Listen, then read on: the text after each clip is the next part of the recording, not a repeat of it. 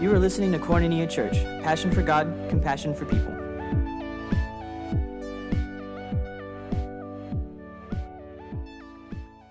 Well, good morning. My name is Candace, and I am um, very honored to be able to share with you guys a little bit this morning.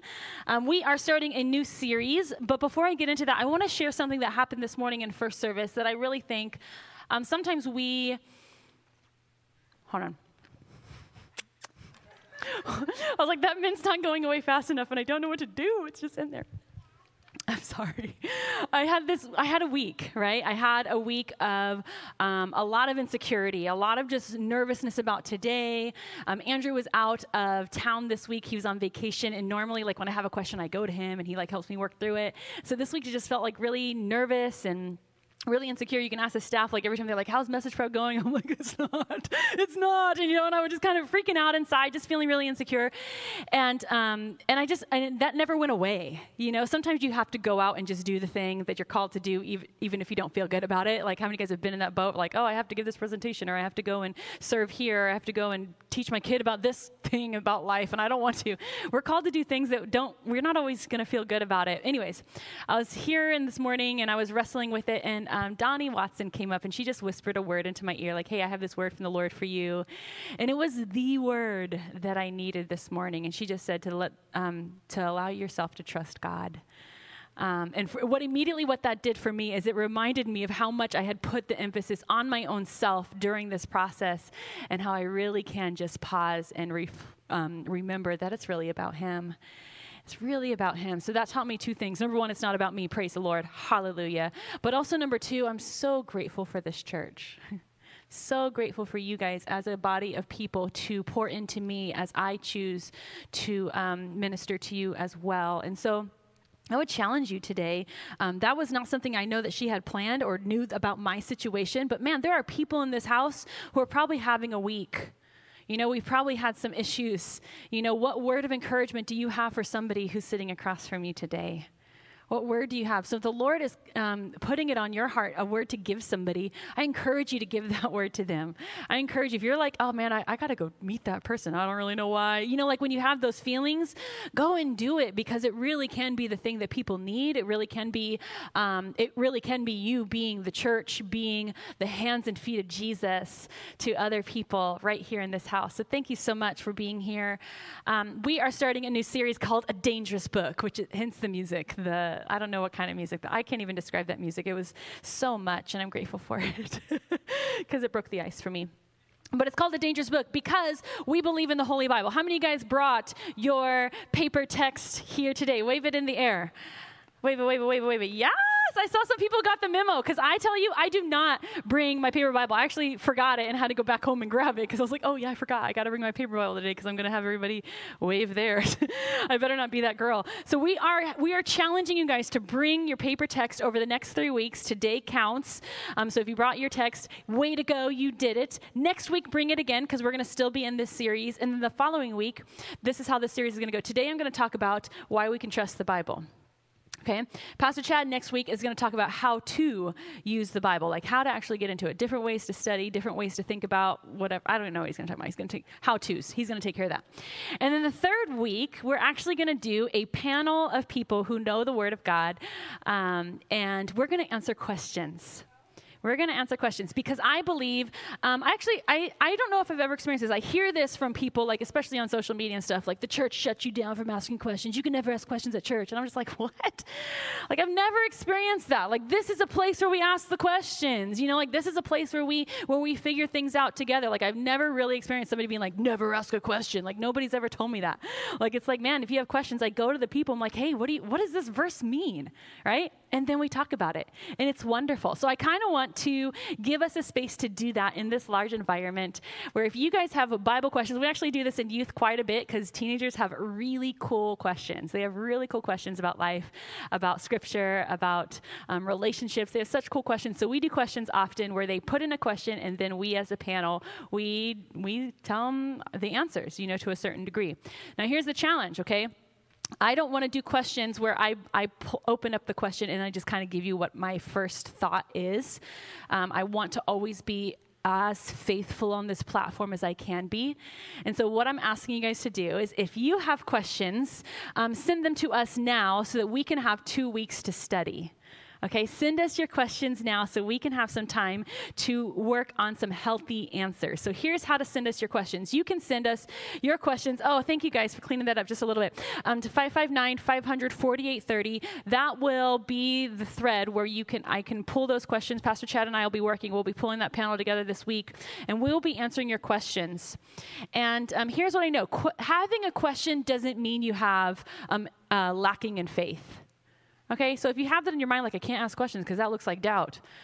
No, like some things are just confusing, right? Like I know I'm going to get to the story eventually. Sometimes I just don't know which route to take, right? So sometimes we have questions. It's not always an automatic route um, uh, uh, indication of lacking in faith.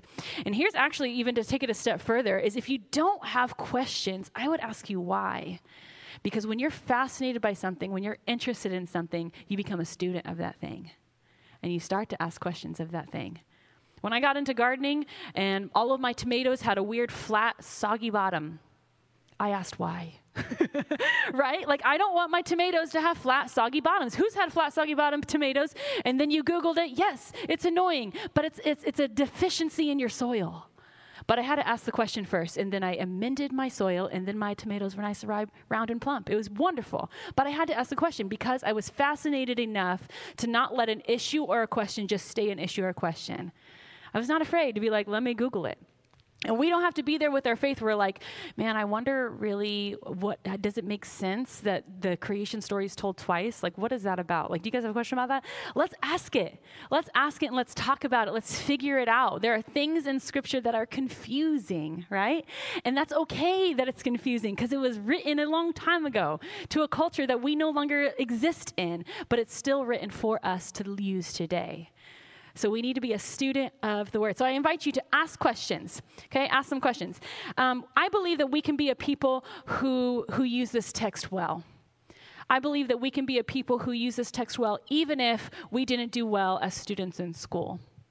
Okay? You don't have to be a straight A student or a B student or even a C student. You could, you could have dropped out completely. You could have never gone to school, and you can still have the Word of God be a part of your life. Okay, so I want to challenge us that even if you think, oh, she's talking about being a student of the word, that doesn't that's not me. I'm not a student. I'm kind of a different kind of person. Don't discount yourself. Don't discount yourself. God wants to um, grow your ability, your capacity to understand and use this text. Okay? And so wave your Bible in the air one more time. One of the reasons why we're bringing paper Bibles today is because sometimes who uses their electronic Bible more than their paper Bible? Raise your hand. Me, I do. Okay, and I'm not. I'm not ashamed of it. Okay, so if you're to try to shame me, Bible shame me, you can't do it because I'm proud of my technology Bible. Okay, but I want to tell you a story. So last week I was not here, and um, that's because I got to speak at a family ministry um, or a family gosh, a family retreat for another church. So I got to do all their sessions at that retreat. But it took us way up into the mountains, which was so cool and beautiful and wonderful. But I got up there and I knew I just needed to refine my notes. And so I get up there and I go to Google, like, man, what's that one verse that said this one thing? And I go to Google it, but I had zero reception. And I was like, cool. That's awesome. Good thing I brought my handy dandy paper Bible, you know. And so then I'm like using, and I literally just couldn't find it. And I was like, so then I'm searching my old notes on my computer, like, I know I've used this verse before. So as a people, I don't want to lose a skill because we have another tool. Okay, I don't want to lose the ability to use this paper. Um, and actually, I use my paper when I study just a little bit more. Um, this is like my study tool. Um, I want to encourage you guys to highlight. I want to encourage you to underline, to write a note, maybe even a date. Like if the Lord has spoken to you through a verse, date it. Because there's something about a timestamp when we use scripture that's like a memory of how God has been growing us up. Sometimes when I look through when I look through pictures and I'm like, oh my gosh, when was this? And the, the little date that's time stamped on the picture, it really helps us to remember when certain things happen in our lives. And we can have this time stamp, this uh, growth pattern in, in how we study the Word of God if you use your paper text. So I encourage you, use your text. But I want to play a game real quick. Okay, I want to play a game because back in the day, back in Sunday school, we used to do a thing called sword drills. Raise your Bibles one more time. And who wants to play a game with me? Because I have a $25 gift card if you win. Okay? Um, I have this lady right there. Do you want to play? Come on up. Tyree, you want to play? She said yes. Come on up. I heard it. Come on up, sir, way in the back. Let's give these people a round of applause because they're going to play a game for me. oh, gosh. And so I have three people coming on up. You broke your shoes? Oh, good. You're barefoot. That makes me feel really comfortable, actually. I'm a barefoot girl. I only put my shoes because I'm on the stage. That's the only reason I'm wearing them. So let's do this. Let's introduce um, ourselves to our people. We're going to find out their name and how long they've been coming to Koinonia. My name's Tyrene. I've been coming to Koinonia since I was in eighth grade. That's a long time. I don't know. Maybe it's only a couple weeks. I don't know how old you are. okay. so tell us your name and how long have you been coming to Koinonia? Lisa, and since they opened, since you Since- guys built it. Since since we built this building. Wow. Th- There's some longevity on this stage. I love it. I love it. Tell us your name and how long have you been coming to Koinonia? My name is Mario. I've been coming here for one day. First time guest, man. He's a brave one, okay? He's a brave one. He doesn't know me, so you don't know what I'm doing. Okay, so I got these gift cards up here. You guys actually get to pick. I got a uh, 111, and then this one has all kinds of little. It's one of those ones you can spin at multiple places. But here's what we're gonna do. We're gonna do a sword drill. So our sword drill back in the day, um, we don't really do these too much, but this is actually how I learned where the books of the Bible were because I was uber competitive and I hated losing. And so as soon as I did a sword drill, I went home and I studied. I was like, where is Leviticus? I must know where it is because what I'm going to do is going to have you put your Bibles on the ground. This is not sacrilegious. I looked it up. Okay, you're allowed to put your Bible. You're allowed to put it on the ground because we can. And so what we're going to do is I, you're going to put your hands on your head just because we're going to go the full nine and no no you can you can keep you can keep it all. And i'm going to shout out a scripture. You're going to and then i'm going to say go. You bend over pick up your bible. You hunt for the scripture. Whoever says the first word first of the scripture that i tell you to find they win. And so you just shout the first word. Ready? Can I get some game music, please? All right, ready. You are going to find Psalms 121, verse 2. Go. Oh, she's got to put her glasses on. She just ducked to the ground. This is a way. There is a way. Psalm 121, verse 2. Just say the first word. Oh, he said it over here. Now read us the verse. My help cometh from the Lord, which made heaven and earth. Dang, cometh! that is so good. So you get to pick a gift card, choose one of these, sir. Thank you so much, and welcome to Koinonia. Yeah, go for it. You guys, uh, let's give our contestants a round. Thank you, guys. Thank you, guys, so much. I appreciate you. You guys can go have a seat. Appreciate you. So, that was one of the ways that I learned how to use the text. And sometimes I feel like we were really good as kids at being students, right? And some of those things we lose. Like, I don't memorize for candy anymore. Like, nobody gives me, maybe I need to give me candy or whatever it takes in order to be a memorizer. But I believe that this is an inspired by God book. Okay? It's not just something I can buy and be inspired by, but this is actually written by the Word of God. I believe that. I believe that it's accurate. Okay, I don't believe that there's mistakes in here. And I believe that this is a document given to us by God to know Him, to know us, and to know His plan. If I believe that, then I wonder sometimes why I struggle to have a hunger for the Word.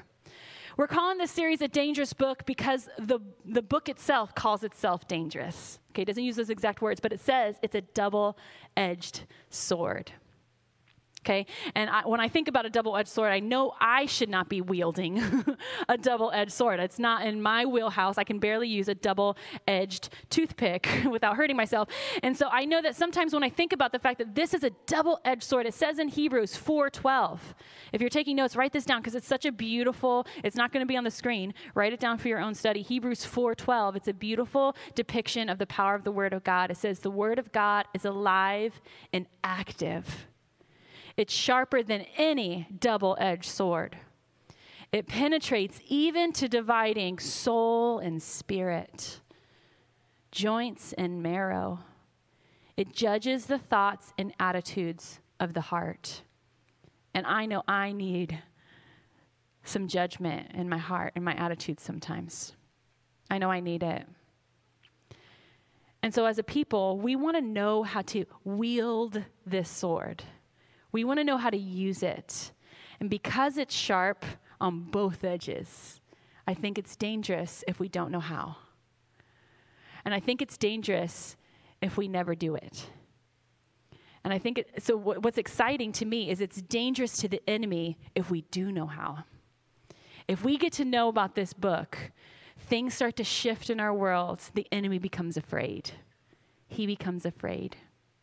So, if you didn't bring your paper Bible, I'm going to invite the ushers to come down. And if you didn't bring a Bible and you want to use a paper Bible today, wave, wave your hand, um, or you can just put it in the air. You don't have to wave it, I guess. You can just hold it up. But they'll bring you a Bible right now. Next week, remember to bring one. And actually, I want to do a thing. Who doesn't have a Bible? Like, who doesn't own one? Is anybody in here don't own one? Because I want to give one away. Actually, now I'm confused because people are holding their hands up for um, paper Bibles. I've asked too many questions at once. Raise your hand really high if you don't own a Bible. Like, come, come to you don't own a Bible? I'm going to give you this one. So, this is a Life Application Study Bible. It has a lot of good um, resources in the Bible itself, so that if you don't know what that word means, you can kind of look at the bottom and it'll show you what that word means.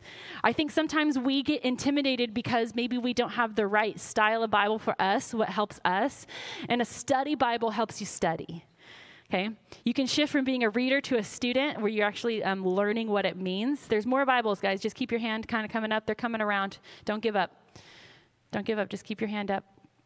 Um, but we're going to turn um, to Second Peter. So if you want to start now, you can look at Second Peter. But I want to give us just a little bit of a challenge. I do think it's okay to take the text seriously. I think it's okay. There's a lot of things in our life that maybe we're intimidated by, and so out of that intimidation, we feel like it's not a, it's easier to make it not a big deal. Like it's whatever. I don't even know the Bible. It's confusing. I don't care. You know, like we try to discount it because we're a little insecure there. Don't let your insecurities determine your value of the thing. Okay, that's what I would suggest to us. It's okay to take it seriously. There's a lot of things that I take serious in my life that I have to take seriously. Okay, I take very seriously the raising of my kids. I take ser- very seriously the influences over their life. And so I'm like watching weird YouTube videos because of it, right? I take it very seriously who's influencing them. And so I'm watching all this weird stuff on YouTube so I know what they're watching on YouTube, you know? Take it seriously. When you take things seriously, it impacts what you do. And it impacts how often you do it, and it impacts when you do it. So I think it's okay to take the text seriously. And here's another other thing I think it's okay to push yourself. Some things are hard, especially the first time. But I think it's okay to move past that point of discomfort into actually getting your hands on it. Okay? The first time for most things is very, very scary. I remember the first time I ever had to order um, a burrito in California on my own. Number one, I was from a place where there wasn't like a lot of burrito places, so I didn't know how many options there were for burritos, right? So I go in and I ask them like, "Hey, can I get a burrito?" And the lady says something in a very strong accent, and I was just like, what? Like I had no idea, right? And I remember the insecurity I felt when she asked me what kind of meat I wanted. I was like, why are there multiple meats? Like I don't know. Like I didn't. I was just like this, you know, Virginia Beach girl. I didn't know about the different meats. And then my husband's like carne asada. Like he's going through the list. I was like, okay, what? I'll just take whatever he's having. You know what I mean? Like there are some things, and now I totally know what kind of burrito I want. I've studied the world of burritos, and there's no question. Like I know exactly what I want.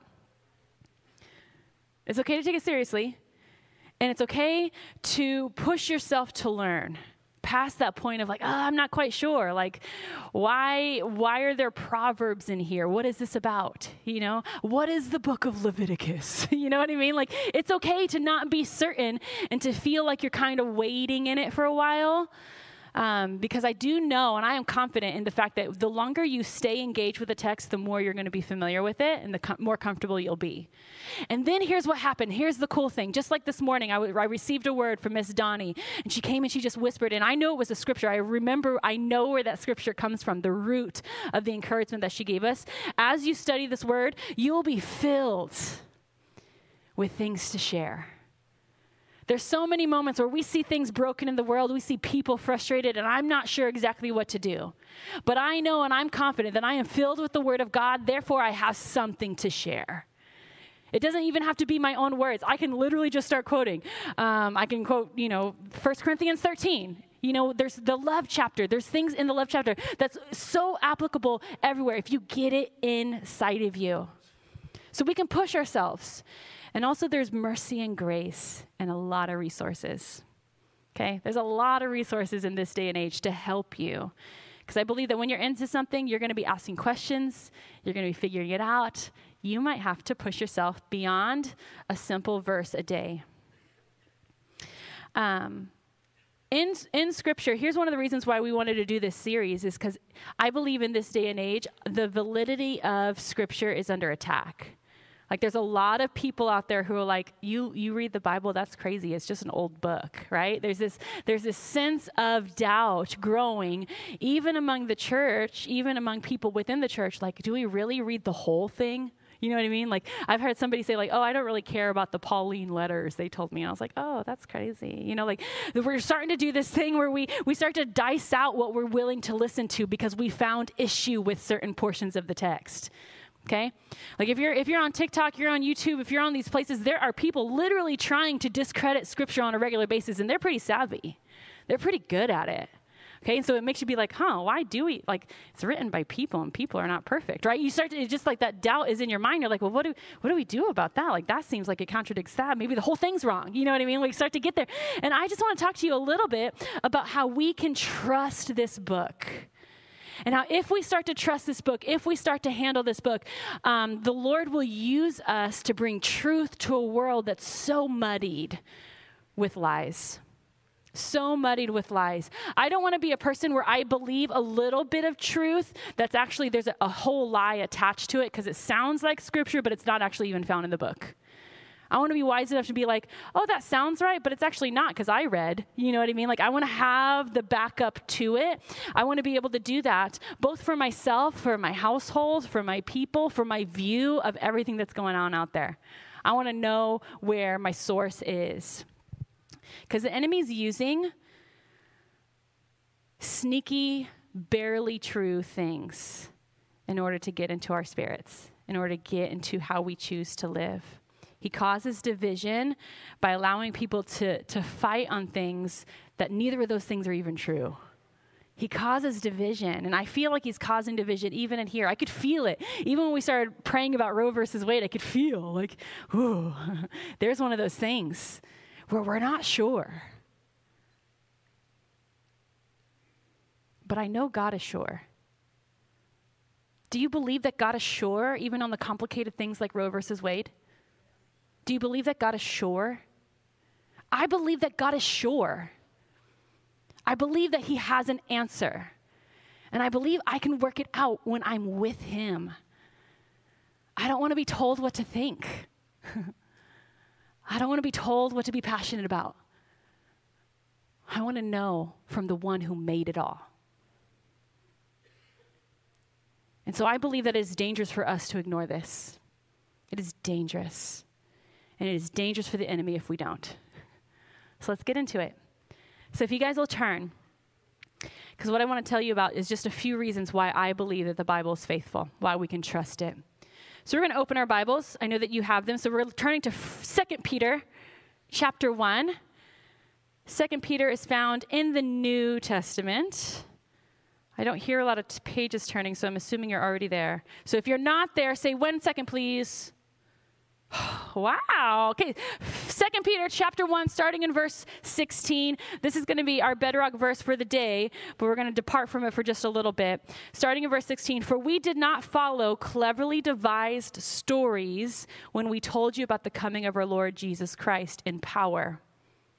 But we were eyewitnesses of his majesty. So basically what Peter's saying, he's like I didn't make up this story when I was writing down this text. I didn't make it up. I didn't hear a story one day and then I was like, let me write that down. No, what he's establishing is why he's writing the text, and it's because he was an eyewitness. He witnessed it firsthand. He witnessed the life, death, resurrection, and ascension of Jesus.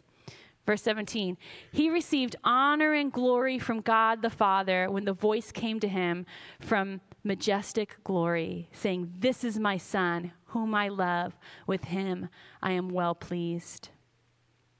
It was a moment in Peter's life when he was marked, he was changed, he had to write it down. Actually, all of the gospel writers had to write that one down. Like God's voice audibly came down and blessed Jesus in front of them all.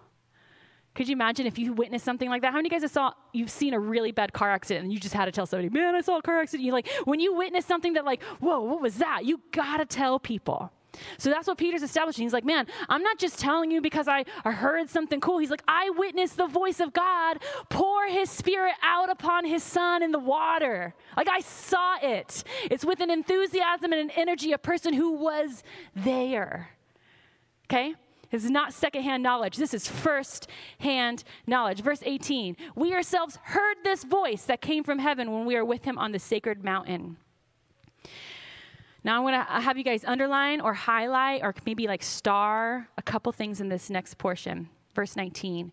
We also have the prophetic message. Underline prophetic message.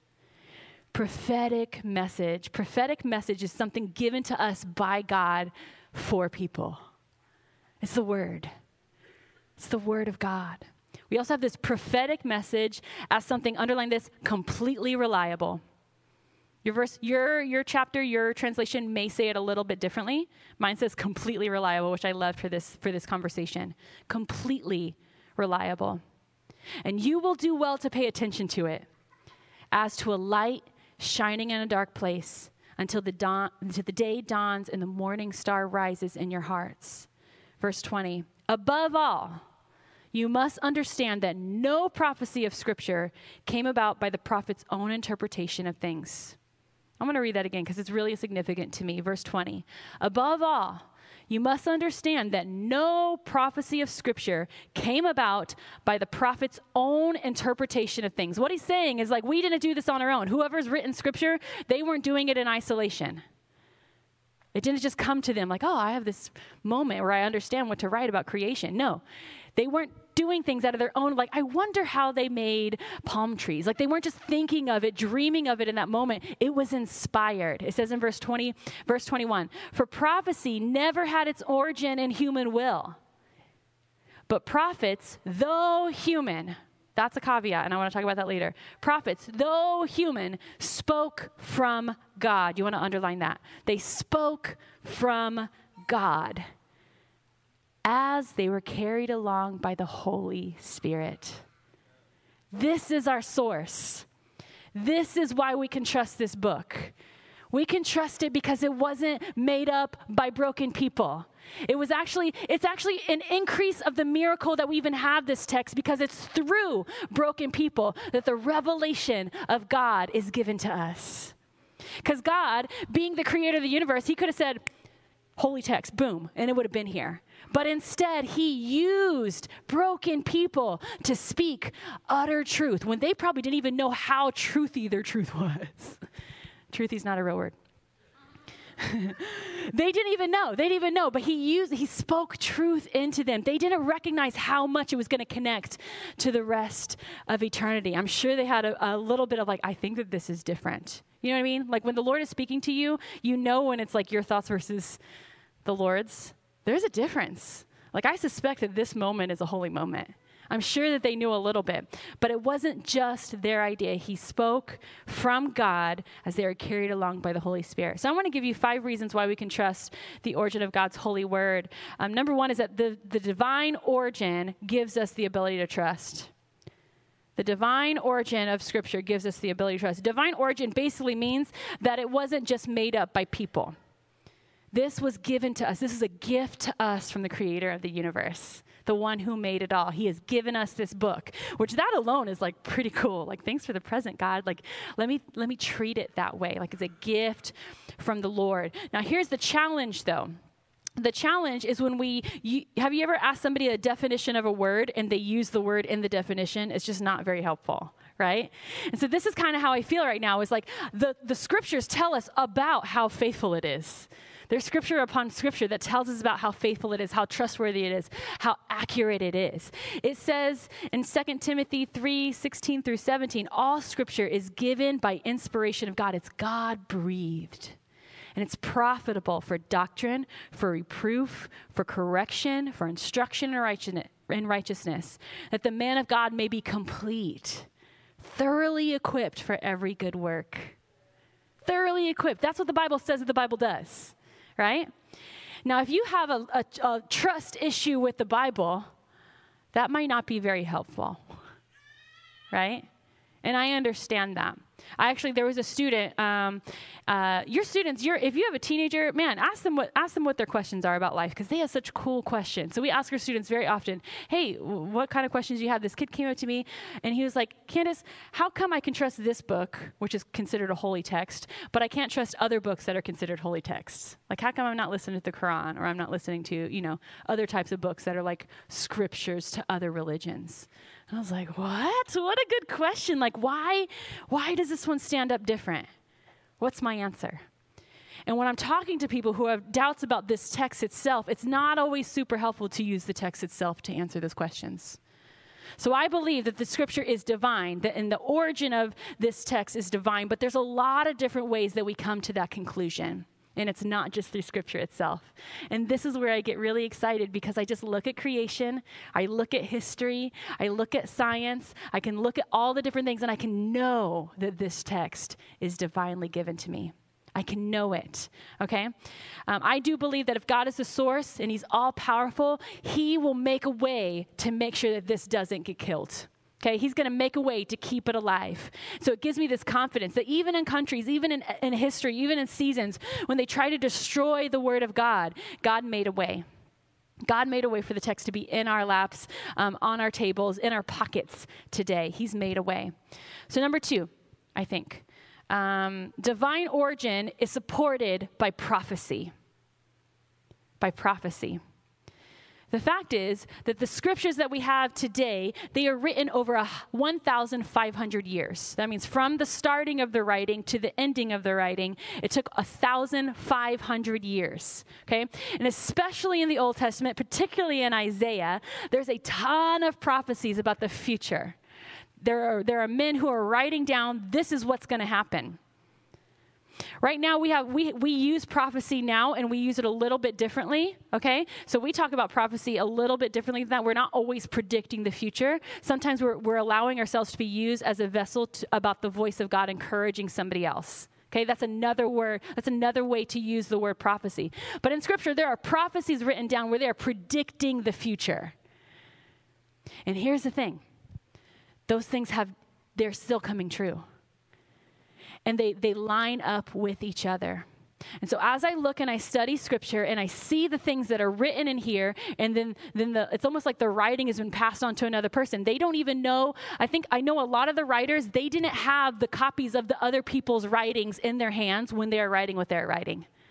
So they're writing in isolation. The guy who started it, he didn't have the guy who ended it in his house, like, oh, let's collaborate. What are you going to write? Yeah, I'm going to write that that happens. And then you write that that happened, right? Like, they're not able to coordinate what they wrote. And so the prophecies in Scripture are a miracle. It's a miracle that we get to see that there are 322 specific prophecies about just Jesus. Okay, there's thousands of prophecies in the scriptures, thousands, but 322 that are just about Jesus Christ. Okay, 322. And so far, um, hundreds of them have come to pass. Not all of them, and here's why not all of them have come to pass is because Jesus hasn't come back yet. That's one of the prophecies. Actually, just the other day, I realized I had I don't know if I talked to my kids about Jesus' second coming. I was like, hey, do you guys know Jesus is coming back? And they were like, what? And I was like, yeah, let's talk about that for a second. Like, we talk about Jesus and loving your neighbor. We talk about all these things all the time. Like, hey, do you know that he's coming back? Like, that's why we're into this so much, because we know the story's not over. We know it's not over. So when we look and we read these prophecies, we know some of them have yet to be fulfilled because the king is coming again. He's coming again. But so many of these prophecies were fulfilled by Jesus. And statistically speaking, and I'm not into math, that's not my favorite thing, but the statistics about the prophecies are pretty exciting. There's 322 about Jesus, and of only eight of them were fulfilled. And we believe a lot more than eight were fulfilled. But if only eight were fulfilled, the likelihood of that being true because of the distance from when they are written to when Jesus actually was born is like a 1 to 10 to the 17th power. I wrote it down in my, my notes and I should have put it on the screen. I'm a dunce, but because um, this is not helpful. But I wrote down the number and it's 1 with 17 zeros. It's a really big number. I don't even know what that number is. It's not a number I have in my vocabulary. But that's the chances of that those prophecies being fulfilled fulfilled, eight of those prophecies being fulfilled in one person, just eight of them. And we have over 322. You know what I mean? Like the fact that they all came to pass in Jesus Christ is proof that this was divinely originated. We can know that God wrote this because there's no way that anybody can fulfill all those prophecies in their life. They, it was prophesied that he would be born of a virgin. It was prophesied that he would have his ministry in Galilee. It was prophesied that he would be a teacher of parables. It was prophesied that he would be crucified by thieves. It was prophesied that he would rise from the dead three days later. And it was prophesied that he would rise up into the sky on a cloud to the heavens. It's pretty incredible. The next one says divine origin is supported by science and history. So, archaeologists, those are the guys, the girls who are digging up old cities right? And so if you read the Bible, there's like literally there's maps a lot of times in the Bible because there's so much geography. You know, it's saying um, if you look about the wanderings of the Israelites, they wandered for 40 years and they were very specific about the wanderings. He like took 20 feet over here. You know, like it's just telling the story of how they wandered, and they're very specific with the way they describe some of those cities and some of those places.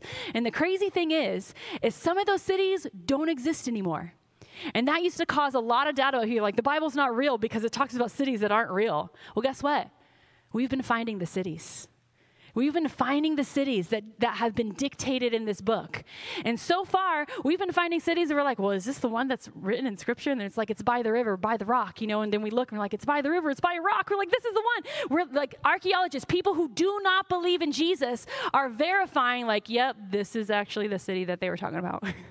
yep, we believe it. This is the one. This is the one that they were talking about because it matches up. The detail in here is not able to be refuted by what we're finding in archaeology, is just crazy. There's this guy, let me find his name.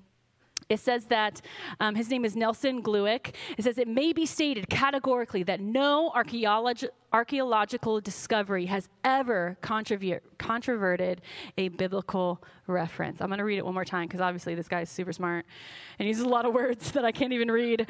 Nelson Glueck, he says it may be stated categorically that no archaeological discovery has ever controverted a biblical reference. Basically, what it's saying is everything they find, it may not be in the Bible, but if the Bible says it was where it says it was and they find it, it, it matches. Every single thing they found is nothing's ever been like, well, they said it was here and the Bible said it was there. We finally found a mistake. They haven't found that yet. It's pretty awesome. And in science, um, there's this guy, his name's Matthew Maury. He was from the 1800s, and he was sick, and he was laying in bed, and he was just reading the Bible as, you know, something to do while he's laying in bed. He was an oceanographer. He studied the oceans for a living. And he read in Psalms 8 8 when it talks about the paths of the seas. And he was like, What's the paths of the seas? He was asking questions. It's good to ask questions. He was asking questions like, What's the paths of the seas? I don't even know what that means. So then he goes out and once he was well, he started looking it up. Like, what are, I'm going to look for the paths of the seas. And it was because of reading Psalms that he discovered the currents in the continental oceans. From reading the text, the text is actually informing our discovery scientifically. And then we have the source texts themselves. We believe in, as a culture, you know, of so many different types of um, people who wrote way back in the day, like Aristotle and Plato, and we have Homer's The Iliad. A lot of kids study that in school. And these texts, we actually only have a couple copies. Like Homer's The Iliad, we actually only have 900 original copies of Homer's Iliad, but we teach it in schools. Like this is truth, right? This is a thing that was written.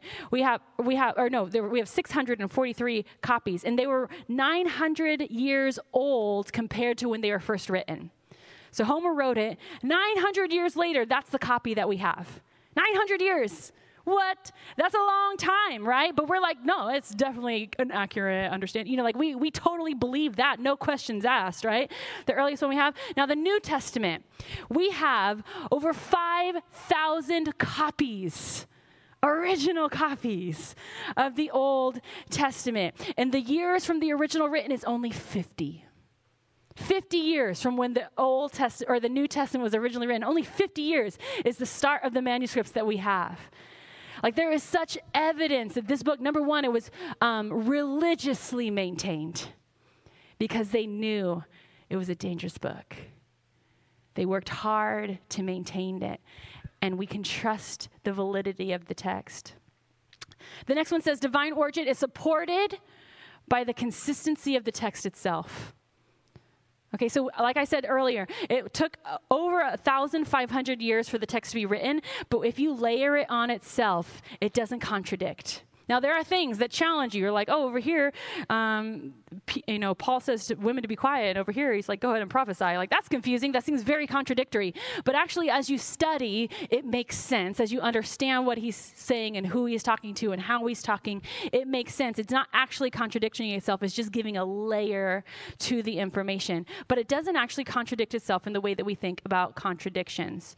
And one of the ways that we know that is from the gift of the Dead Sea Scrolls the Dead Sea Scrolls. So the Dead Sea Scrolls, um, they, they used to make copies of the Bible, and they did it on papyrus. Papyrus is like a super, um, it's a very thin paper. It's not very handy. They put the Ten Commandments on tablets, right? Like that's going to last a long time. They used to write things on papyrus. And so they had stored these papyrus scrolls in this cave and somehow miraculously because of weather like i read a whole thing about it like it's actually science. So it was stored forever. And so we used to actually not have a very um, not have a very good copy of the original text but then we found the dead sea scrolls and it gave us the supporting evidence we know to know that it didn't change a whole lot over these past decades and decades and millennium a lot of times people will say, like, oh, you know, it's so old, it's changed over time. The Dead Sea Scrolls actually teaches us that it hasn't. The amount of faithfulness um, that God has allowed us to hold this text so that it got to us in a very close to its original form. And I'm grateful for that gift. Even in, even in the stories of the, gos- the Gospels themselves Matthew, Mark, Luke, and John it's four different eyewitness accounts, and they don't all line up completely exactly. And that's even more evidence to the fact that it was written by men who saw Jesus. They're written from a perspective. Like you can write, if you were to write the story of my life, you can write the story of my life from the perspective of somebody who sees me as a mom, right? You can also write the perspective of my life of somebody who sees me as a wife and you can write the perspective of my life as somebody who sees me as a professional. And you would highlight different things. And so, in that, um, some people are like, well, the, the Gospels, they, they say Jesus went here and then really he went here. But really, what they're doing is they're telling the Jesus, they're telling the story of Jesus' life from a perspective. Matthew was writing that Jesus is king. Mark was writing that Jesus was a servant. Luke was writing that Jesus was perfect. And John was writing that he was the Son of God. So, from those four different perspectives, we get a little bit of a different angle of who Jesus was, but it's all the same man. Last two. Divine origin is supported by authorship. They were witnesses, okay? It wasn't made up like somebody who wasn't actually involved in what was happening. They are witnesses to what God was doing, and none of the stories contradict each other um, and change the story.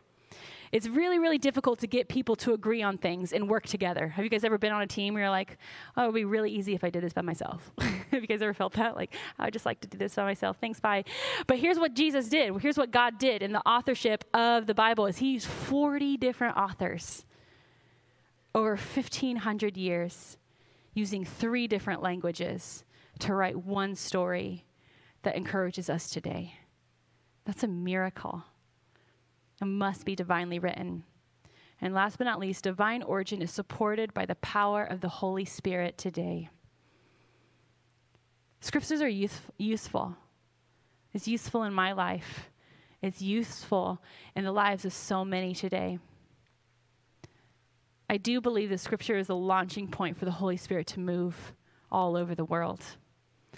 There's a testimony um, that I want to share with you that this guy shared. He was um, he's a pastor of the underground church in the Middle East where Christianity is illegal. The biblical, the holy text is illegal. You can't find it. It's not just on stacks in the back of rooms. It's not in your hotel room um, drawer next to you. Um, and they're they're finding that God is moving in a powerful way in this nation a powerful way, and they don't even have the text, which is why I know we can do a lot of mighty things because we have the text.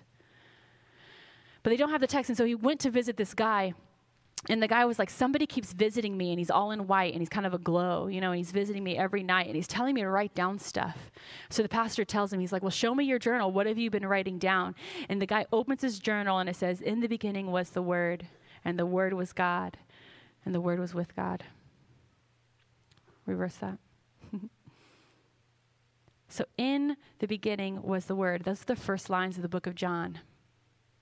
So, this man who had never held a Bible once in his life was being visited by Jesus in his dreams, and he was able to write the entire book of John in his journal. That's just bananas. It's just crazy. And it gives me such hope and faith and trust in what God is doing in our world. That He's breathing still life into people using this book. Using this book. So I want to pray that God would give us a greater hunger.